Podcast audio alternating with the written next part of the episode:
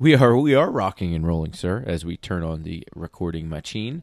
Uh, thanks for joining Backcountry and Barbells. I am Joe Shimonic. The other guy on the chat is Jeremy Day. Jeremy, what's going on?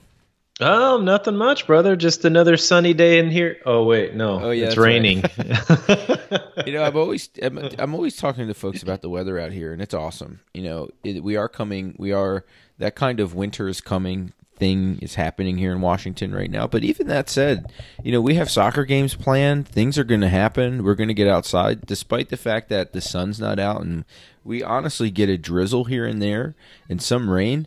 I'm still holding that this is the best place to live in the country weather-wise. You can spend more days outside here doing various things and get into more crap than you can anywhere else in the country. I, no, I, I one hundred percent yeah. agree.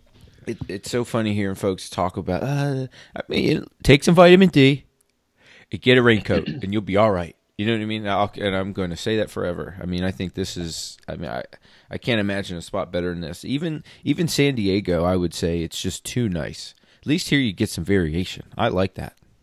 Yeah, me too. And, and, and you go, you know, with my travels everywhere, you go down in the summertime down in those southern areas and you can't go outside. Oh, yeah, that's right. It's, it's too stinking hot. And then in the wintertime, I mean, it's beautiful.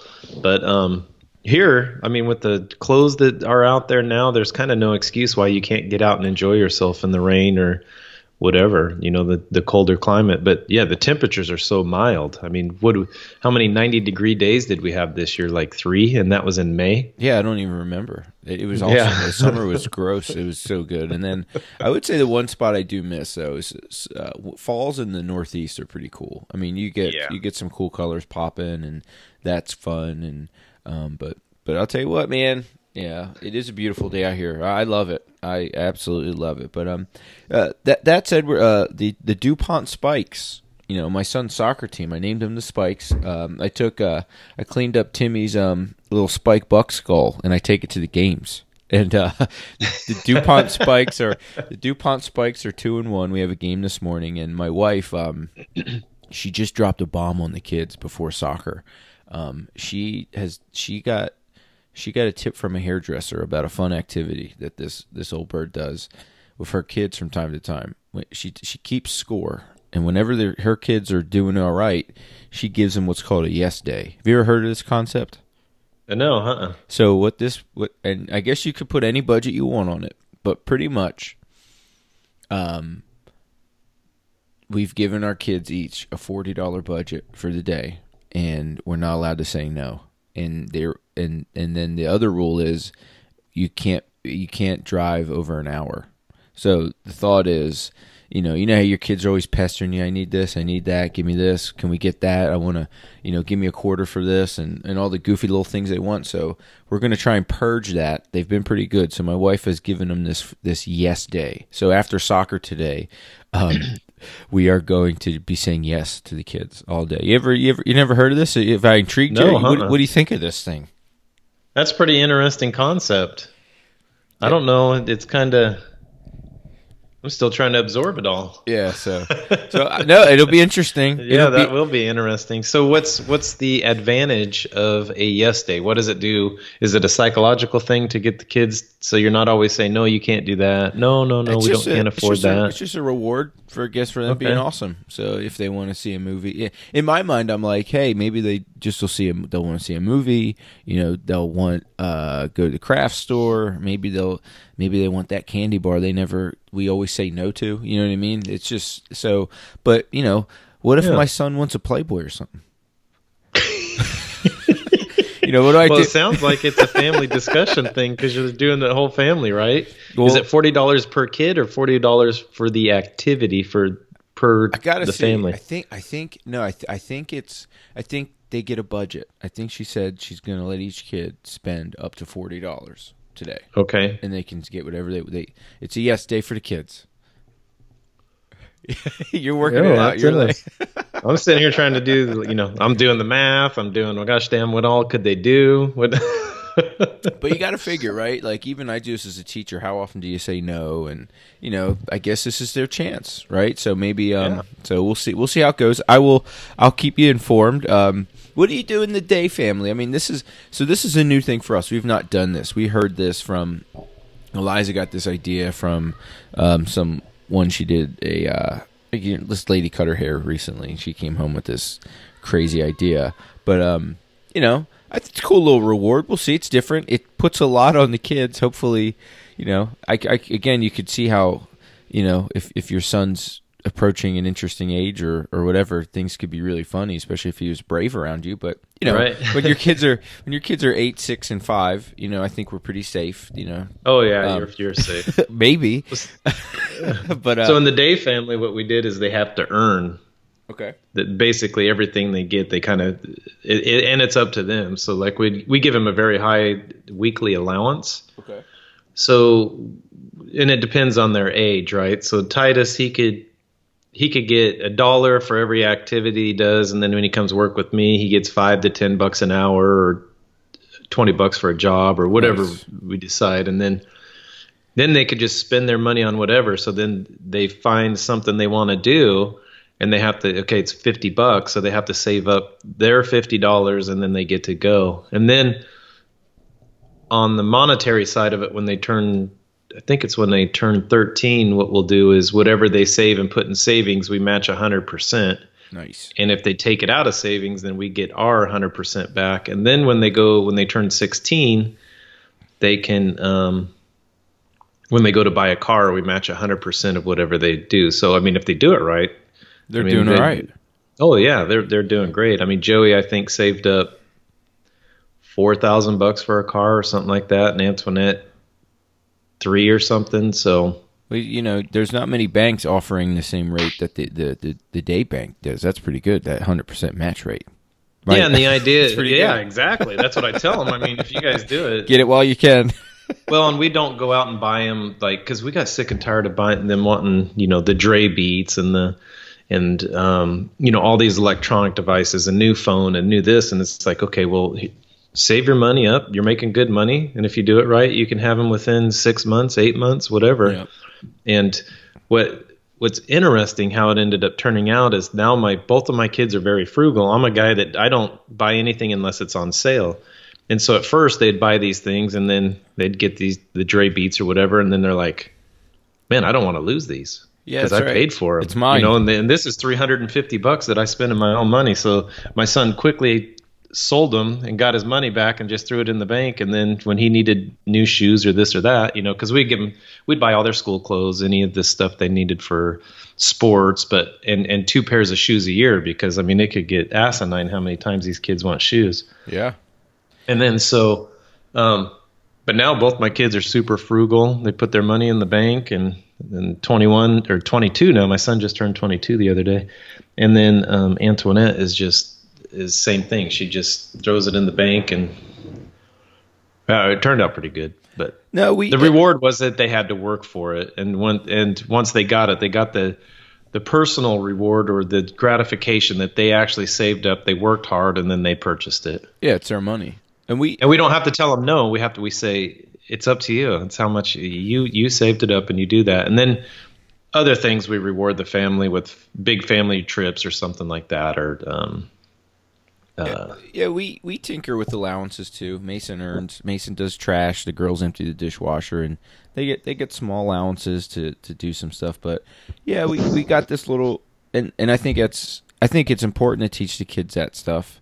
And I'll tell yeah. you what, uh, being around a bunch of middle schoolers, I don't know, I don't know that, I don't I don't get the idea that they get it. Like I talked to the kids, we talk like we were doing an idea. I'll tell you what I did in the school the other day. We had to do this PowerPoint presentation about um, staff-wide about this start-on-time procedure, and the kids weren't buying into it because they didn't understand why they had to be in class on time. And I'm like, okay, let's put it this way. Y'all know what money is, right? And they're like, yeah. I'm like, well, let's say you're making, you know, Seattle's minimum wage of fifteen dollars an hour, and you're four minutes late every day, and your boss docks you that pay. And over the course of a month, this is what it equals. And then their lights went, their their eyes went crazy, right? So um, I don't know. If, oh, and then I'm like, okay, let's say you have a big boy job like my brother who's a union electrician, you know, in the Northeast. look what it equals. You know what I mean? You're costing yourself thousands of dollars by that four minutes a day not being on time. So, you know, uh, I, I wonder if, like, even, like, doing, like, financial planning meetings, you know, look, going over things with your retirement. I, I, I never got taught that in school. And I wonder, I wonder if, like, the basic, the basics of, like, running a budget need to just be discussed.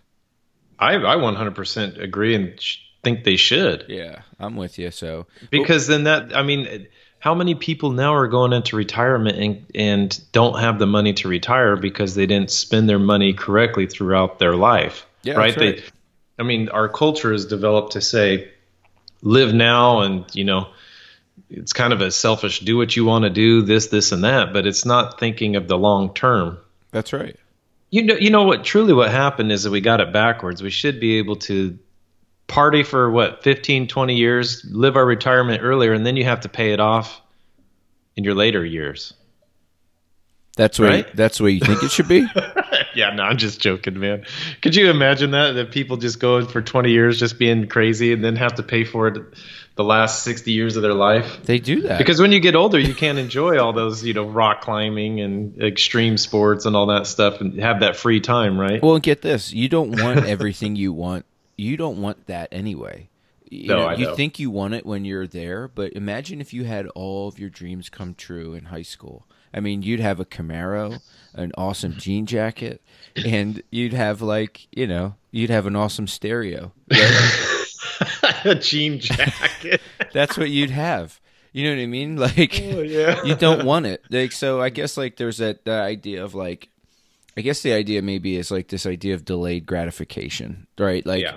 It's always going to be, it'll be better next year or in five years, you know? And, like, if you always operate with that in mind, like, hey, you know, yeah, I want to have a good time now, but, like, you know, what about five years from now, ten years from now? Keep that in the back of your mind. I think that's super important. And, and to be honest, that's honestly, you know, to get to get us back into hunting, that's what's keeping me in the game. You know what I mean? This this idea of, like, okay, all of these trials that I've had with forgetting my rangefinder and fog busting me out while I stalk cows, like, when it finally does happen, it's going to be pretty rad.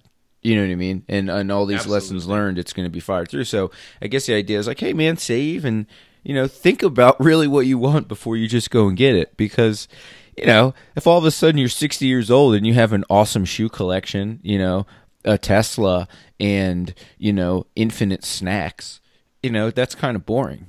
You know what I mean? I agree. So well, and, you know, all these experiences of, you know, people can call them failure or whatever, and uh, and you know, mishaps and this and that. But all these experiences is how you gain wisdom yeah. to be better. I was direct messaging with the guy yesterday on Instagram because he built he did this post, and I said, "Hey, good job, way to keep up a good attitude." And then he sent me one back, kind of like, "Well, I don't mean to be a dick, but." Um, I'm sick and tired of not punching a tag and this and that. And he was all down on himself, right? Yeah. And I'm thinking, holy smokes. I go, well, you know, I hunted about eight years before I punched an elk tag. And I failed a lot. But now I've punched like fourteen elk tags in the last eighteen years or something. So you stick with you gain it. that you gain that wisdom through time, be it through failure or what have you, or, you know, like we were talking on the podcast last week with the group, you you play it in your head a hundred times, and then it's how you react to that particular um, situation the next go round. So you got to keep plugging away. You do. If you want to quit, quit. It's it's one more tag, one less tag I got to worry about. Well, yeah, and it opens up one more um, elk tag for someone else, right? But that's the key. I mean, so. you know, you know, really think about what you want. You know, uh, have a mechanism to save and work towards it, and then then go from there. But no, it's interesting conversation, and I think, you know, applying it to hunting in that regard to just also too.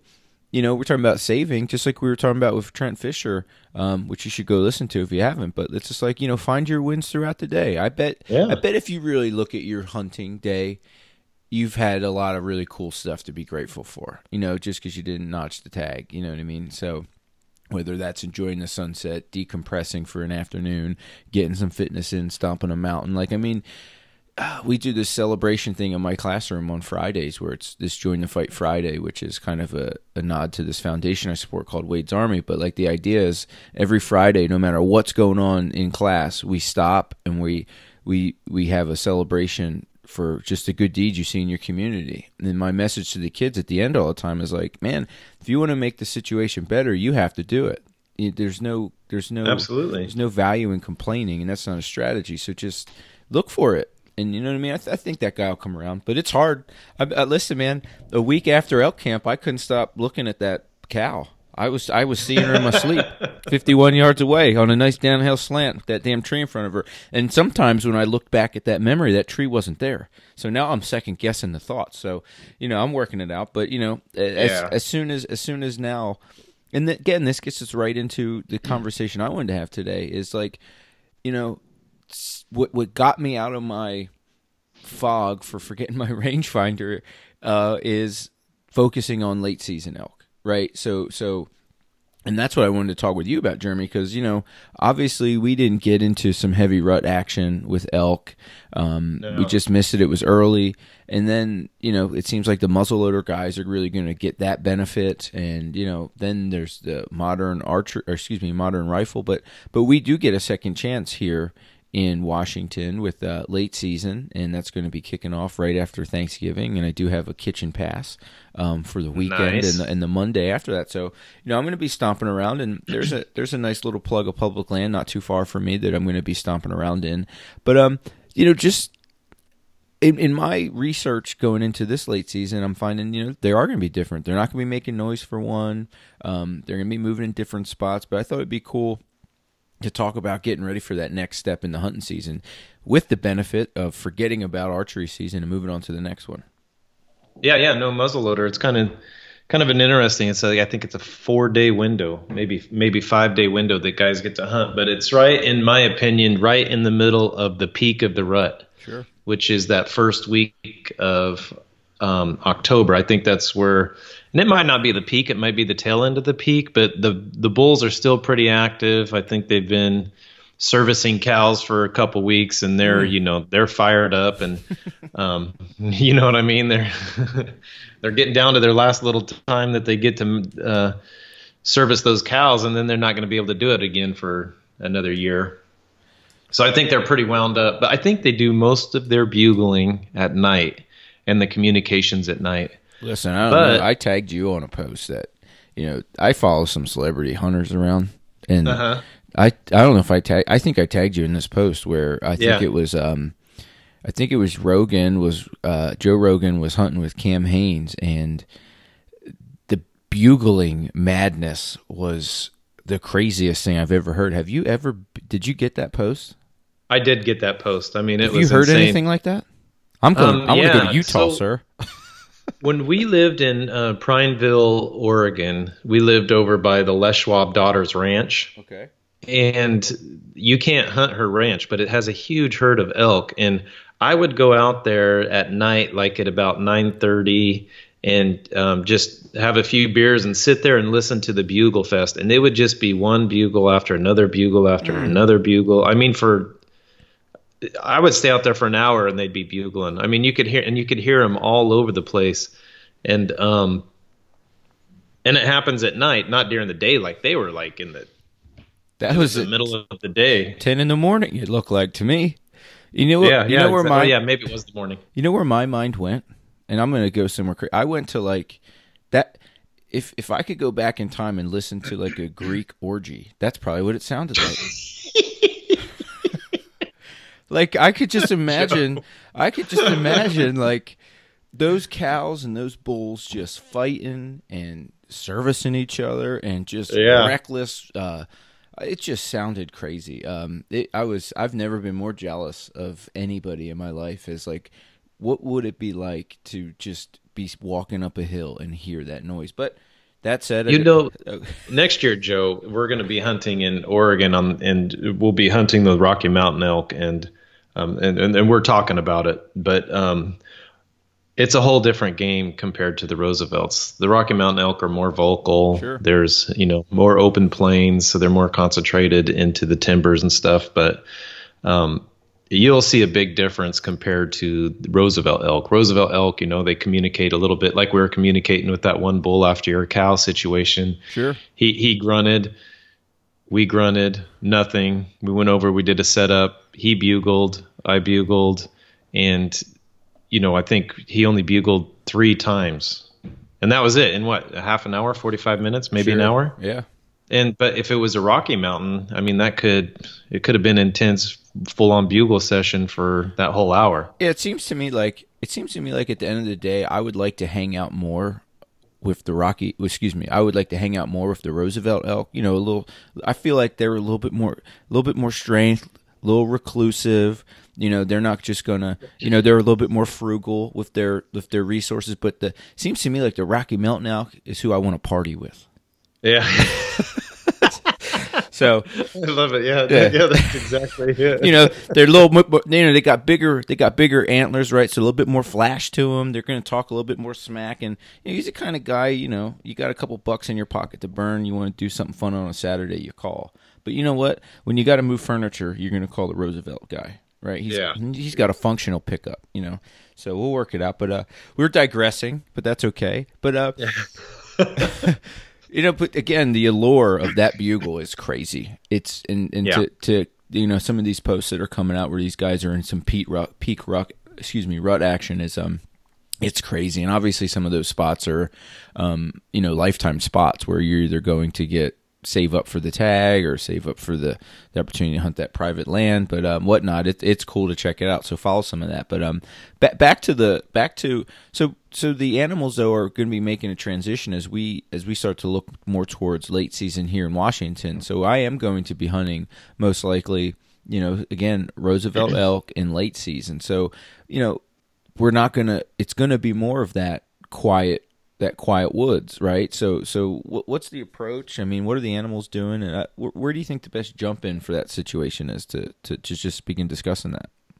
Well, um, you know, I'm going to – I I feel we didn't finish our topic on the muzzleloader part. Oh yeah, go. And then I'll so let me jump on that, and then we'll go back to then we'll go to your late season archery for I, elk. I mean, that plays into how they're going to be active when we're in the woods. I mean, that's part right. of the conversation. Yeah, yeah, yeah. So I'll I'll do a build up from the the muzzleloader to the rifle, and then how that's going to affect our late season um, uh, hunt in in uh, no end of November, first of December. So in muzzleloader, the guys.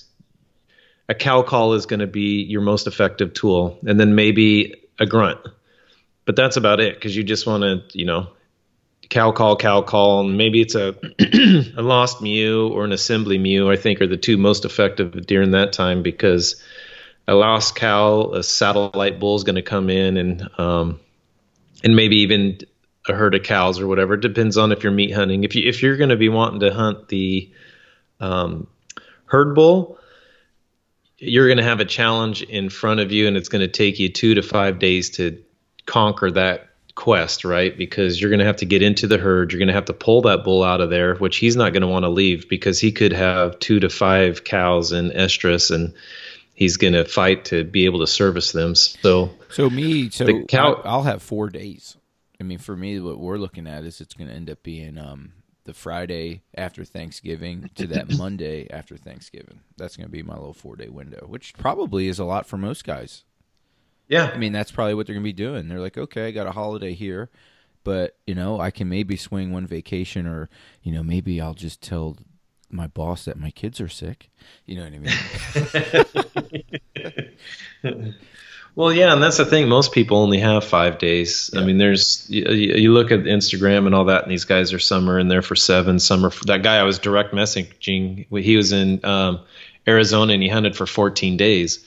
So, um, but really, the key is just cow call, stay put, and um, especially if you're hunting Roosevelt elk, kind of just stay put and be patient. Be in an area where you know there are bulls, and then it might be that effective method, like you were talking to me a while ago, is that you go out in the middle of the night, you throw out a cow call or a bugle, see where they're at, and then that's where you're going to sit put for an afternoon hunt or a morning hunt. You're looking for the water, you're looking for um, recluse areas, because they're going to want to go in the deepest, nastiest spot, because they just got done being pushed for thirteen or fifteen days in the early season archery.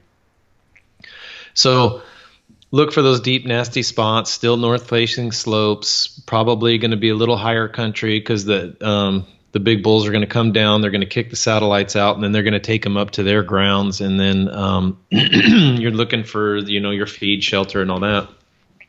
But then rolling over into rifle season, it's more of a spot stock, push hunt. Um, there is a second estrus cycle that goes on, but only a handful of cows will go into that. So you can be effective with maybe a light bugle and some chuckling, and um, the definitely cow calls can work. But then, so you're looking at, you've had three seasons prior to our late season archery. So these cows, these bulls, they're all spread out. The bulls are done doing what they're going to do. They're going to go kind of either bachelor up, or they're going to go into their own little recluse area by themselves and fatten back up. Right now they're on this eating frenzy. So they're a little harder to hunt in that late season, but the cows naturally want to um, herd up, right? They're, they're a herd animal.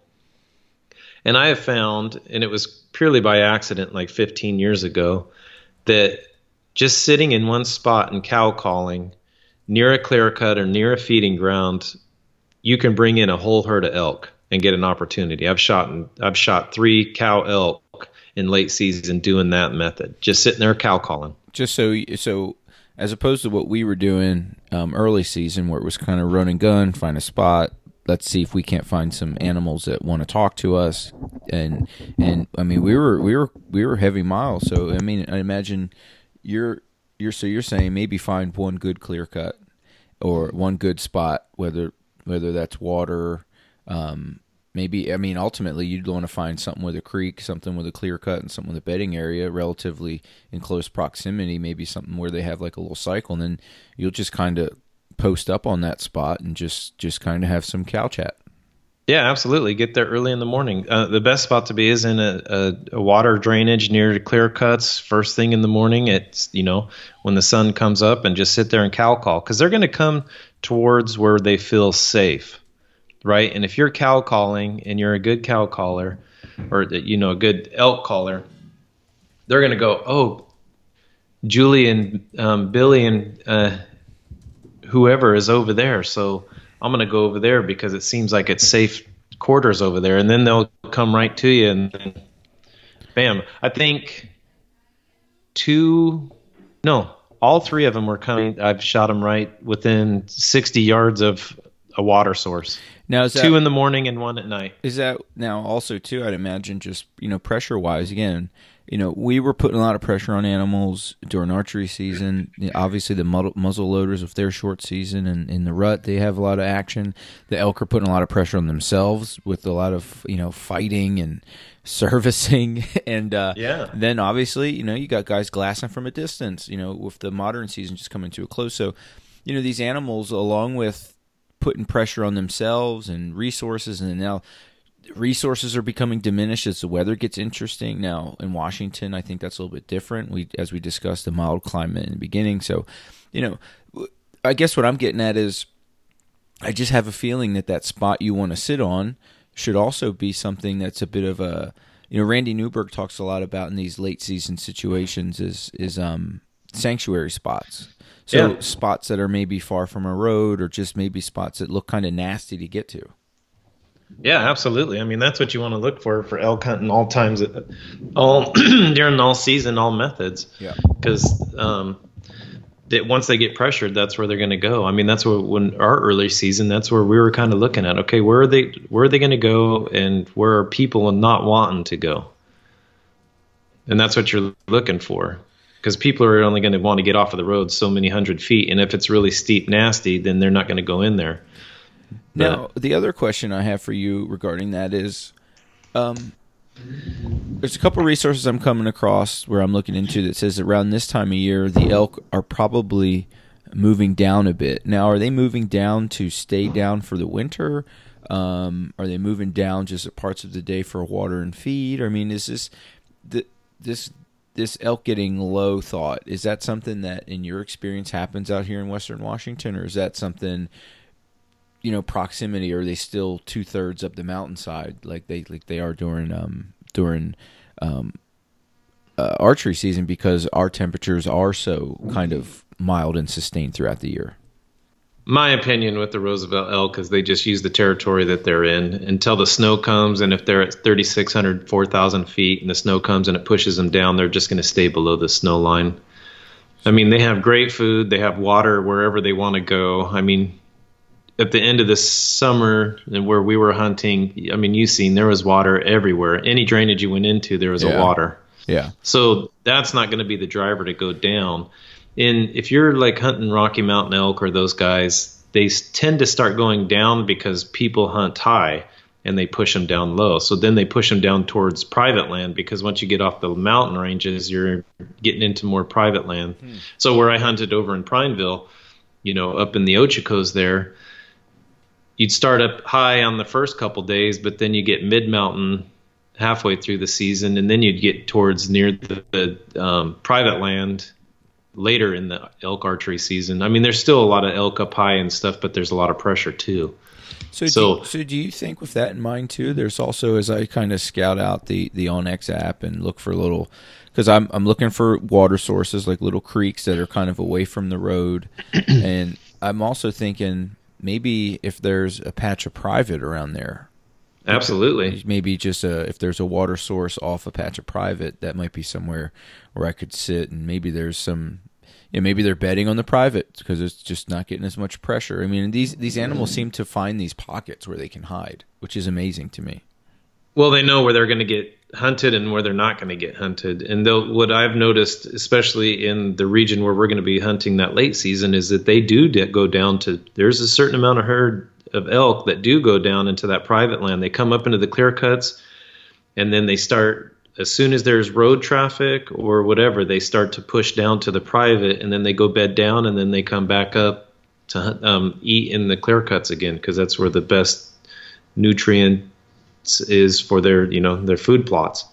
Yeah, and that's natural a, food plots. And that's the thing about where, you know, some of these dense spots that we're hunting, um, the habitat's good. It's just, it seems like it's a matter of finding the drainage they're in, because they're in there, but the, the areas are pretty big. There's a lot of options. They're getting a lot of pressure, but ultimately I think that, you know, you just have to, you got to find that right spot, right? Especially if you're, uh, especially if you're, um, you know, like we're talking about here, my situation, it's a, it's a weekend after a holiday, right? So yeah. With a busy time. So obviously, e-scouting is your best bout, route to find that. But how much, you know, is there value in being, I guess the question is, how much time do you think I need to actually put in the spot itself? Is it like maybe get maybe should that first day be a scouting day itself, that, that Friday? Or, you know, is it is it worthwhile if I can find, like, you know, two weeks out or a week out to just get out there and kind of stomp around and look for, you know, what kind of sign would I even be looking for for that late season? Is it just um just droppings? Because I imagine they're not going to be scraping as much. No, they're not going to be scraping yeah. at all. You know, what you're looking for is hoof prints, fresh sign uh, yeah. in the dirt, and and fresh droppings and stuff like that. But I wouldn't scout because, I mean, you blow them they've out. been You'll blow them out. Yeah. They've been pressured for a long time. You want them to let them get comfortable and start feeling like they can come together as a herd. And um, plus, they're going to be moving around a lot. What I've noticed in the late season is that, you know, the weather starts to get pretty nasty come October here, right? So we're, it'll start raining from now until July. So I have found those elk a lot of times to be bedded down on a south-facing, south and east, and even partly west fingers, just right on the ridge fingers in a in a six to eight year reprod, and they're out in the open because they're absorbing the sun, middle of the day. I mean, that's that's where they're bedding, close to water. They have food around them. You try to jump in there and hunt them, you're making a lot of noise because clear cuts are just loud to get into. So then they have all these corridors. So I've found them, most of the elk in the late season um, on the south-facing slopes. They're no longer jumping over to the north because the north now is kind of, there's no good new nutrients back there for them to eat. So now they're on the south facing, the sun's coming out. I mean, you look at our yards now compared to what they were two, three weeks ago, and my yard is completely green now yep. versus three weeks ago it was brown. You ain't running them sprinklers, boy. No, yeah, it's a natural sprinkler, but that's kind of what's going on out I there too. So the sun's beaming down on that south-facing slope, and especially that time of the year when we're hunting. I mean, the hunting light is, I think, seven thirty to four thirty. Mm-hmm. So that sun's beaming down on there and giving and and bringing up the grass for good nutrients for them to eat, and plus they want to just dry out and stay warm. Sure, and, you know, so I've, you're looking for those south-facing bowls, like a. You know, like we kind of talked to, um, a few or five or six podcasts back about, you know, on the north-facing side, you look for these little bowls that are, you know, ridge systems that are going north and south, and then you have one, a main one that's going east and west. Now you just kind of flip that and go onto the other side of it, and now you want to be looking on a south-facing slope on that same kind of scenario. Yeah, and I will give, I mean... You tell me. It looks like, you know, there's a, there is about a ten-day gap. Actually, it looks like a two-week gap between the late, early season modern and then the late season archery. Um, it, how how important are those? You know, it looks like twelve, thirteen days to just letting the elk simmer down. I think it's super important. I mean, why would you want to go out there and harass the elk when they've already been harassed for three seasons? Yeah, that's just saying. Right? Are... I mean, it, you're ju- you're just going to stress them out. You're going to do. I mean, they're already stressed out enough. I mean, they expect it, and it's what they they live in. But there's no reason, in my opinion, to keep bumping them or pushing them or e- even educating them, and you know, with your scent and everything else. So, well, that that's the you know, I mean. Plus, you leave your scent behind, right? You're walking in the woods, you're grabbing branches, you're you're going to the bathroom, you're doing these things, so you're leaving your scent behind. You don't want to leave your scent behind in the areas that you want to concentrate, where you're hoping they're going to be in that um, during the hunting time. Mm. Cool. Well, it'll be interesting. So it seems to me like this late season gear is just a bit more of a it's a bit more of a patient game. Absolutely. And and spot and stock's good. Um, you watch them go into the timberline. I mean, they, they, they get out of the timber really, or the clear cuts really quick and into the thick timber. So some what we'll do is we'll walk clear cuts in the morning, see if we see any activity. If we see elk, we watch where they go. And then we do kind of like a push hunt. And everybody goes in different areas and comes down on them. Like if it's a bull, you know, we'll surround that whole bull and everybody goes down. We meet at the creek bottom and then we hoof our way back out. Hopefully heavy. So, yeah, hopefully heavy, exactly.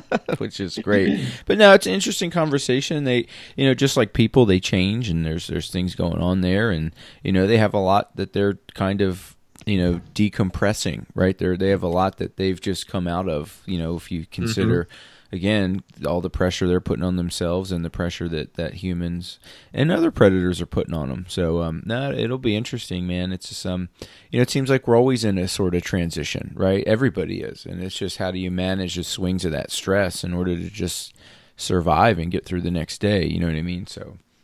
Yeah, exactly. And, and simple, right? Everything is simple sells, simple this, simple that, and always effective. And it's very simple. They're going to go to an area where they're not, they, they're not, they're less likely to see humans or predators. Cool. Well, there it is. I'll be looking for little creeks near private land. Um, hopefully maybe with a, uh, so again, the clear cut situation there, you said, uh, the, the, the, the slope will be facing north or south? South. South facing. South facing slope. If you'll notice, and, and when we go hunting over there, we'll go drive on the north side, and you'll see the difference between how green the south is compared to the north. The north is almost like, who the hell would want to be here? It's like almost like a desert compared to the south facing slopes. Very cool. South and east, right? Because the sun's rising in the east, and um, they're catching that first bit of sunlight during the day, and then they kind of bask in the sun, for the lack of better terms, and then Um, yeah. Cool. Well, it should be interesting. Um, it, it should be fun. Um, you know, upward and onward, I think the best way to kind of lick your wounds is to just do your next thing. You know what I mean? Absolutely. So, well, yeah. And, and so now that kind of shifting gears into the training aspect, we have all these different seasons. Joe, my question is, is like, we have a training program. We hunt the archery season. And then say we're hunting elk for archery season, and We're out there for two weeks. We're maxing out every single day. And then we're going to have an idle time, and then we're going to have deer season. So maybe we have three weeks off, and then deer hunting comes if you're an archery or, you know, you want to hunt in different phases. And then we have the late season. How do you do somewhat like a post-training, middle training? I don't even know what you would call that in between each event. Well, we'll I, call the, yeah, not to, I, I would say right now, if if hunting is your sport, where that's like the thing you work all year towards to be great at, um, you're in season right now. You know what I mean? Whether no matter what you're doing. So I look at I'll look at my calendar for the year, and I'm like, okay, pretty much early season archery through late season archery. That's what I'm calling my in season hunting. Like that's where hunting takes a priority. So when I look at all the, when I look at all the hobbies I do and interests I have, and we've talked about a few of them. I like to move barbells and pick things up. I like to shoot my bow, and I have this jiu-jitsu hobby that kind of was always on the back burner. So that said, during this time of year, archery takes precedence and, and getting ready for hunting. So I kind of just taper my intensity on the barbell movements and the jiu-jitsu stuff, and I make sure that, you know, the last thing I want to do is get hurt, right? Because then, right. you know, because my time My my hunting days are so limited. We just kind of went through this, and th- I think my story is a common one. In talking with guys who are into this, um, you know, I had you know I had you know six days I hunted in early season, and it looks like right now I'll be able to put four together, and then maybe a couple single day hunts throughout the longer late season. So when you really look at it, I'm probably going to have fourteen days total that are big game hunting priorities. So with that said, my activities for training, you know, they're the priority during that time window. So everything that I do, I kind of just drop the intensity, and it's about maintaining what I've built up through that year. So um, I'm not doing, you know, let's let's take the, the running program that I discussed um, all through the archery lead up. You know, that was some pretty high intensity interval training. You know, I'm not doing any of that. So now all those interval sets are at a much lower percentage, where I'm just trying to maintain the heart rate and, and just build a sweat. And then even my um even the barbell work, uh, it's just everything's lower, where I'm just trying to do enough to maintain. So I, th- I think that's what you need to do when you're in season. You know, it's not it's not time to P R your lifts. It's not time to P R and look for higher performance, because you should be you've built it already. So now it's just a maintenance phase. So the, the priorities are, you know, is my bow still working? Um, am I maintaining range of motion? And am I maintaining the capacities that I've built up? And I think that that's the best way to look at it when you're in this kind yeah. of, you know, when am I hunting? When do I train? I, I, that, that's how I manage it. Yeah, because I know when I came out of being up there for, I don't, I can't remember if it was nine or ten days, but I I usually take about three weeks off because I'm exhausted sure. and I've been training for months. And this year I thought, well, you know what? I'm just going to take three days off because I was sore and pretty exhausted for three days after I came back, and yeah. then got back into, um, well, I just started out with walking a little, little bit because my knees are kind of a little tender, but, um, so a guy, he takes three days off, and then he just jumps in and just starts maintaining his existing program. And so he's going to have another month until he, like, I think we we're, we're going to wait, what, a month and a half? Yeah. So again, I would think, you know, lick your wounds, right? I mean, put put your, put your time into, you know, getting right and making sure. Like if you look at, you know, look at the N F L guys right now, they're getting banged up, they're getting crushed, you know. With that being said, with the way they're beating each other up in the games and the way they're trying to rehab, everything's about doing what they have to to be their best on game day. And with so mm-hmm. many few game days in the hunting season, um, I would probably say you want to put your your inve- your your training investments in making sure you're feeling great. And and that's kind of a it's kind of a woo woo answer, but you know, like if you feel good, go lift weights. You know, if you have bad, if you have an ache here, you need to go get that ache fixed. You know, even like uh, who's it? You know, uh, Dirk. You know, Dirk blew his shoulder out. Um, yeah. And what did he do? He took his time. Now he's not worrying about trying to build capacities, he's doing what he can to learn how to pull a bow with his teeth so he can get another day in. You know, that that's what that's what ultimately has to happen. So it's a super individualized approach where you have to just optimize and take advantage of all the capacities that you've built up throughout the year. So, you know, if you're feeling good, train. But I would ultimately say your training efforts should probably be about eighty-five percent. And I think that's probably the best advice I could give anybody who's like, you know, how do I keep training while I'm in season? And that would just be, you know, whatever you're doing, just dial it back to eighty-five percent. And in the meantime, put your put your big investments time-wise into being right. And I would say, man, I was watching one of our hunting buddies um, just struggle to walk up a hill. Right, and I'm like, it took uh-huh. this guy, it took him like eight steps to get over a log, you know, eight separate tries. And I'm like, okay, that's eight efforts. So imagine if in the off season he had put in that same effort into getting range of motion in his hip flexor, so that would have only taken one opportunity. Things would have been a lot more efficient, right? So that said, that's the time now. If you're, if you know, if you don't know what to do and you're feeling frisky and you don't want to like get hurt in training, you know, put your time into range of motion and flexibility and stuff like that. That's ultimately what I would do. But then again, whatever training you were doing leading up, I would just kind of do the workouts that you like that make you feel really good and confident, but just dial it back to like eighty-five percent. So you're just keeping things going. So you're safe. You're building some confidence doing stuff you like, and you're working on stuff that is kind of low-hanging fruit that you can reach for without overreaching and getting yourself injured. Right, and and I love the the concept of range of motion, because yeah. I think ev- as we get older, we kind of get stiffer and we lose that range of motion because yeah. the muscles are getting tighter, or yep. you know, we're different areas in our career. So what is kind of range of motion? What does that look like as far as, you know, a, a workout or stretching routine? I mean, is that what it is? Is basically a stretching routine, or are you trying to build strength? You can you can go at it any number of ways. Now, for me, um, I, I always like the the test. The, the what you want to do should be the test. So, for example, case in point, um, you know, you're trying to walk up a steep hill, and you're trying to step over a log, and you're trying to cover ground. To me, that looks like a big lunge.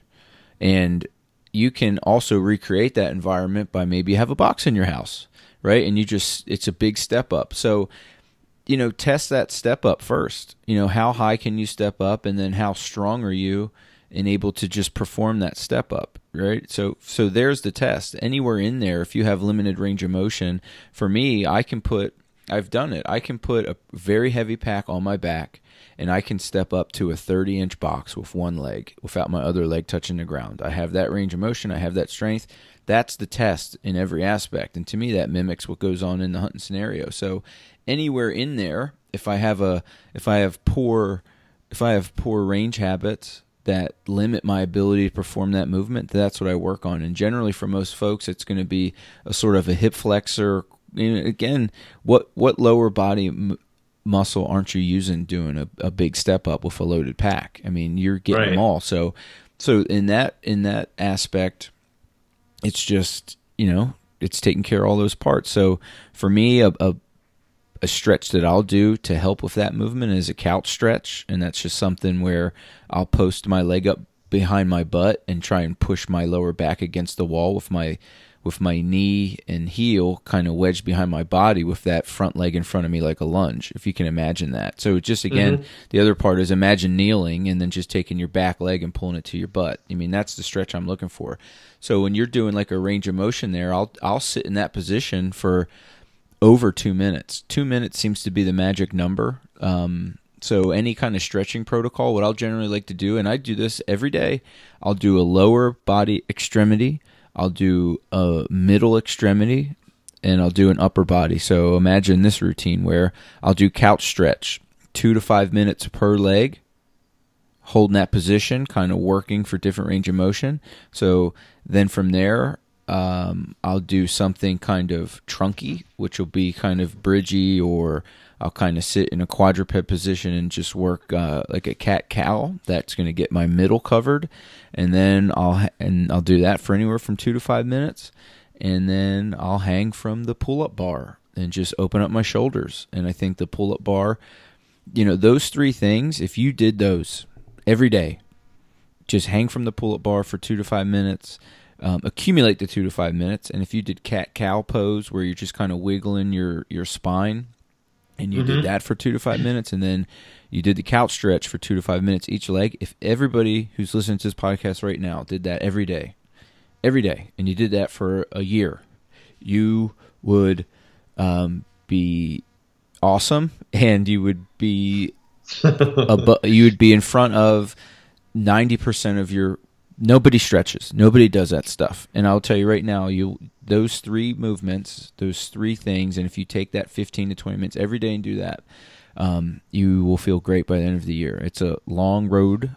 It's not an easy road, and it's more about discipline than anything else, because everybody can do those movements, and we can scale them in many ways, and um, that that's exactly what where I would put my stuff. Um, and um, it would bulletproof you. I mean, you open your shoulders up, you you get some wiggle in your trunk, and then all of a sudden your your glutes, hip flexors, and hamstrings are ready to move. I mean, what more could you want?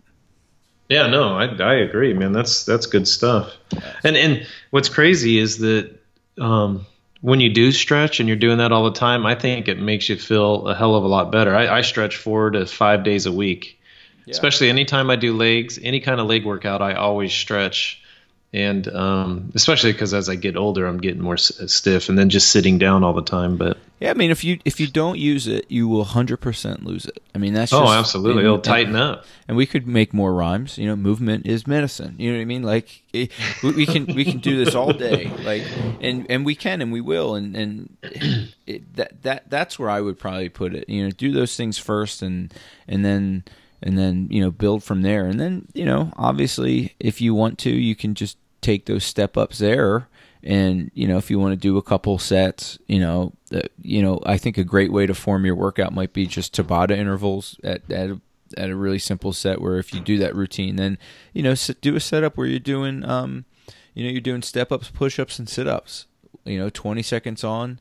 Uh, with ten seconds of rest for, you know, anywhere from four to eight sets each movement. And you'll be ready to rock, man. It's a simple workout. It's a bodyweight workout. It's something that anyone can do anywhere, and there's no excuse not to do it. You know, we can even scale it, you know. Um, I had a kid, I had a kid in my P E class do a similar workout with braces on his legs. I got all these emails from a mom that, you know, so-and-so can't get off the floor. He doesn't know how to get up, you know.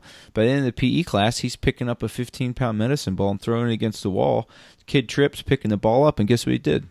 He got up. You know what I mean? So it happens. You know what I mean? And if, if a if a if a little... sixth grader with braces on his legs can find a way to get some training in, you know, you guys listening to this podcast can find, you know, you know, fifteen, twenty minutes to stretch so you can be better in the woods. I, I think that's where I'd put my time if I'm looking at these in-season kind of workouts. You know what I mean? Yeah, yeah, absolutely. Well, there was a Joe Rogan podcast where he was interviewing an M M A guy, um, and he talked about, you know, only working out at seventy percent to eighty percent of your capacity or your P R. Sure. To keep, because if you're doing your P R all the time, or you're doing this intense training, in his theory was that you have to, you work hard one day, you have to have a recoup day for one or two after that. Yes. But if you're at seventy or eighty percent, then you're not maxing out every single day, so you're not really pushing your body too far. You get more, and you get more reps over time. Like here, yeah. I'll tell you another funny thing that I'll do. My kids, when I drop them off at school, there's this gate, and above the gate, there's this really thick bar. Like uh, you can imagine, you probably know the gauge of the gate. Like it's uh, my my grip can't go around it. I can't uh-huh. I can't grip it. So when my kids open that door, I do three pull-ups every time I walk under that gate. So I walk th- I walk through that gate. And I walk out of that gate when I pick my kids up. So that's about twelve pull-ups I get Monday through Friday that are just extra little workouts. Now, they don't bother me. They don't hurt me. But if you can think, over one hundred eighty days, I'm getting twelve extra pull-ups in. How many pull-ups is that? That's a lot of – that's a lot of – I almost said, I almost said that's a lot of fucking pull-ups. But – you, you can get that. And that's the other thing that people don't do. Like, it's only twenty-two thousand one hundred sixty. That's it. Yeah, just so what the thing is, what the thing there is, like, whatever moment you have to get like an extra rep in, get it. You know yeah. what I mean? Even if it's three sit-ups, guess what else you're doing in those three sit-ups? You're getting on and off the floor, which isn't so different than like a Turkish get-up. And how many old people, you know, fall and can't get up? You know what I mean? So use that skill. So, uh, and I, I emphasize that point by throwing the little F word in there for a point. You know, hopefully people remember it, because I think that that's an aspect of fitness that people forget. Like, you just have to do what you can when you can sometimes. And getting twelve pull-ups in randomly over the course of an eight-hour span is something that everybody should do and could do, but they don't do. And then at the end of the day, you know, they complain that, you know, they're losing this or not strong enough to do that. Well, are you really trying? You know, you have to find these little gaps, I think, to fight convenience and get after it. And that, again, that's one example. Um, you know, and I'm fortunate enough as being a P E teacher where I'm up moving all day, and I love playing that game with myself where how many how many reps did I get in today that my coworkers didn't? You know, when they're sitting at their computer complaining that they're busy, you know, I'm stretching with the kids, I'm doing a couple sprints, I'm getting this stretch in. And ultimately, more than anything I do training wise, I think I think where I get the most headway is building in this idea of movement into my lifestyle. I take every moment I can to find a funny little rep here and there, and I really think that's the big benefit. Yeah, me too. I mean, working in the yard, yeah. parking as far away from the front door as I can. Yep. And and to ask you, to do those three pull-ups, how long does it take you? No time. And sometimes Yeah, it's, it's like, what, fifteen seconds, maybe ten seconds? Nothing. And then every And night, then people always complain that they don't have time to work out. And yeah. yeah, it's mind-boggling. My favorite thing is when I see when another parent's behind me, and they're like, oh, that was cool. I'm like, yeah, you should give it a try. I can't do that. And you know what? Even if you can't do that, if you can grab the bar and just hang for like as long as you can, there's benefit in that. Like we said before, you know, that, that little stretch routine, the idea is to accumulate the time if you can't hang for the minute straight. And why not just hang for fifteen seconds? I'm telling you, your body over the course of the year will love you, and these things all of a sudden will add up to one day you just wake up and be like, man, I feel really good. And you won't know why, right? But you just will. I mean, it just it's just got to be a long-term lifestyle thing more than anything. So, but um, Well, and this reminds me of a time when I was younger in, in construction, and I was driving truck for a roof loading company, and, and this guy that I was with, he was heavy into working out. Excuse me. And we played a game after every time we loaded a roof, we did fifty push-ups. Yeah, that's it. Yep. And, at the, and and it took us less or a little more or less than a minute to do fifty push-ups. But at the end of the day, one day we did six hundred fifty push-ups. I believe it. But we you never I never knew it throughout the day. But and it turned into a fun little game, right? It's like who could get back to the truck the quickest, tap the door, and then do fifty push-ups, and then be in their seat and ready to go. I remember there was a really cool. There's this guy Jared Moon, and I think we've talked about this on the podcast. He discussed a an an in an in office routine that was similar to that, where every day the office would pick a, a movement, whether it's a burpee, a push up, a squat, a sit up, and then they would put a grid on the board, and each square represented uh, someone who worked in the office. And the idea was, as an office, to always beat the number the day before or the number for the same movement the week before. And if if I walked by the board, Jeremy, and I saw push-ups on the board, I would put my number up. I would just do like, you know, maybe I'd do eleven push-ups and I put it on there. And then you walk by and you see my number and you remember your number from the last one, you put it up. And those funny little tricks are so important, even in an office setting, your work setting. I'm telling you, man, more than... More than Basecamp, more than any personal trainer, if you can sneak things like that into your life, I mean, that's that's it's worth its weight in gold if you can do it. I mean, that's I agree. That's out there go, man. So, and you'll be happier. I mean, at the end of the day, and we've talked about this in the earlier podcast. You're going to be, I mean, you're going to start feeling so much better, and then it's going to spark your eating habits to be a little better. I mean, it's just. Yeah, like you said, it's unbelievable. I mean, I don't know if you really did that math, but I'll do it right now. one hundred eighty times twelve.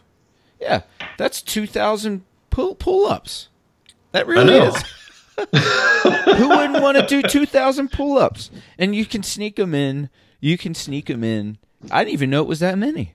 I really do. Yeah. I was doing with Charlie the other day. She goes, "That's cool, Dad." And you know what I did? I picked Charlie up, and she hung from the bar and did one. You know what I mean? So, you know, your kids notice, people notice, and, um, you know, when you walk around, you know, looking fit, people take notice too. You know what I mean? So, uh, so you did two thousand one hundred sixty push or pull-ups, and it took you less than, or it took you around about eight minutes out of the year, I think, is how this calculates out. Yeah, like fifteen seconds. I'll do it. I'll, you know what I'll do? I'll do an Instagram post, and I'll have Charlie film me doing the three pull-ups, and I'll time it, and we'll see how long it took me to do those two thousand one hundred sixty pull-ups. Yeah, I, I, I think, you know, seeing that number is inspiring me to do. Now you're going to have to do five. Dude. I'm going to do five now. You know what I mean? And we'll see, you know, and then maybe that's a fun little challenge, you know.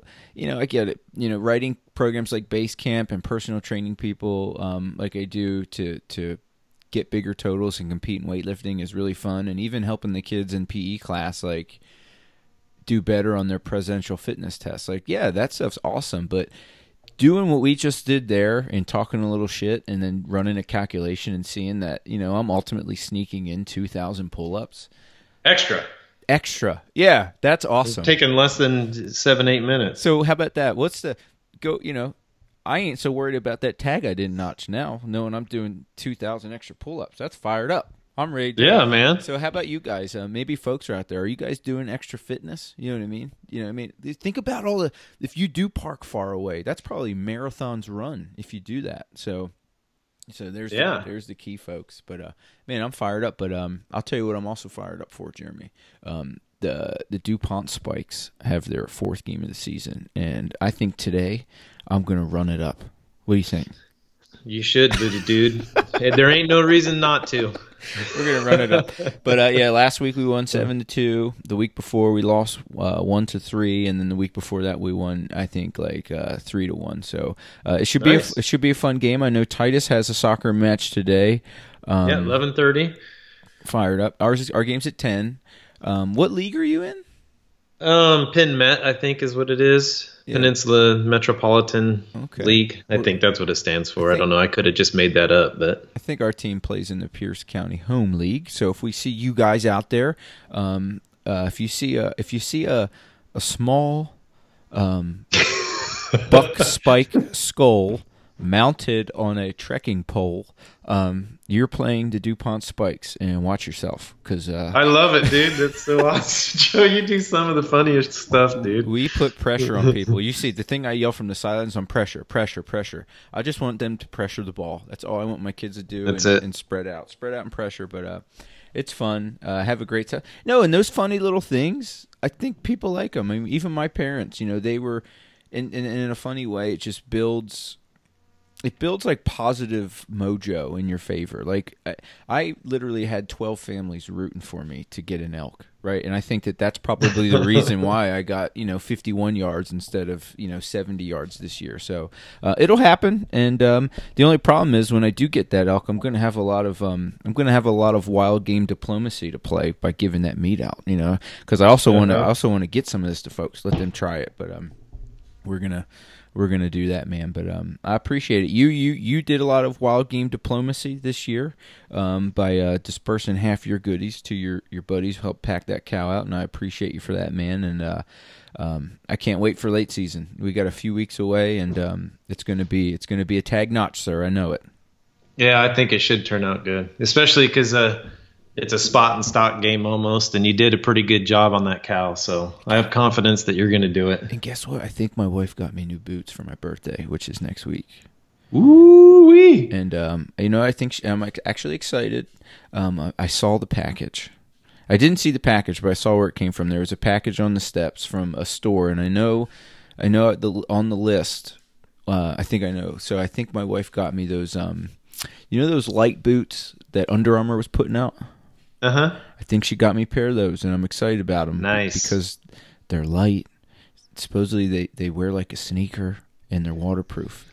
And um, I, I think I can run and gun in these things. I can do it slick and quiet. So ho- hopefully I can put an animal down with those and um, put a nice review out and, and let you know what I think about them. But um, I tried them on in a store, and um, I'm excited because they're light. They wear like a sneaker, and supposedly they keep your feet dry. And that's a pretty good recipe for, for awesome.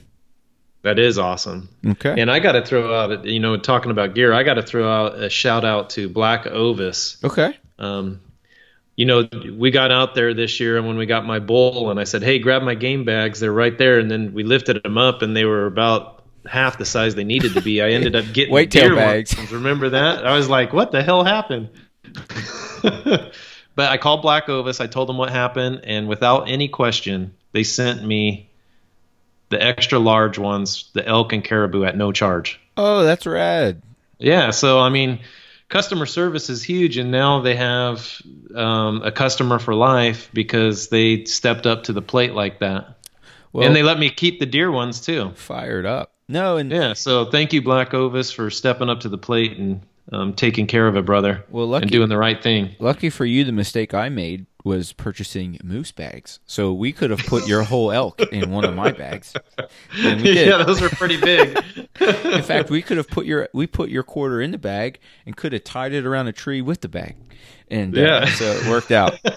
Yeah. It worked out. No, that's a good product. I know it's a th- I have a set of synthetic bags. Um, the Black Ovis bags are cool, and what I hear about those synthetic bags is, you know, especially where we hunt, where it can be mild and you want to keep the meat cool. You know, the synthetic fibers, and that's where I'm always in, you know, even buying my own clothes, it's like, do I go wool?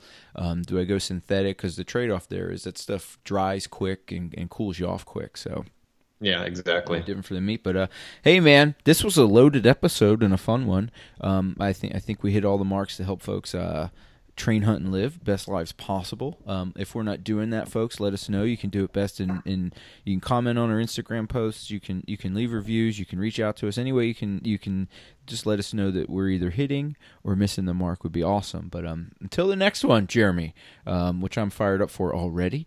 Um, this was a great episode, man. Look forward to the next one. Yeah, ditto, my friend. Any, so, any any final words, sir? Yes, sir. What is God it? Bless the great old America. There it is. Yeah, she's uh, she ain't so old, um, but uh, she's a she's a great spot to be on, man. I appreciate you, buddy. Thank you. Yeah, thank you, Joe.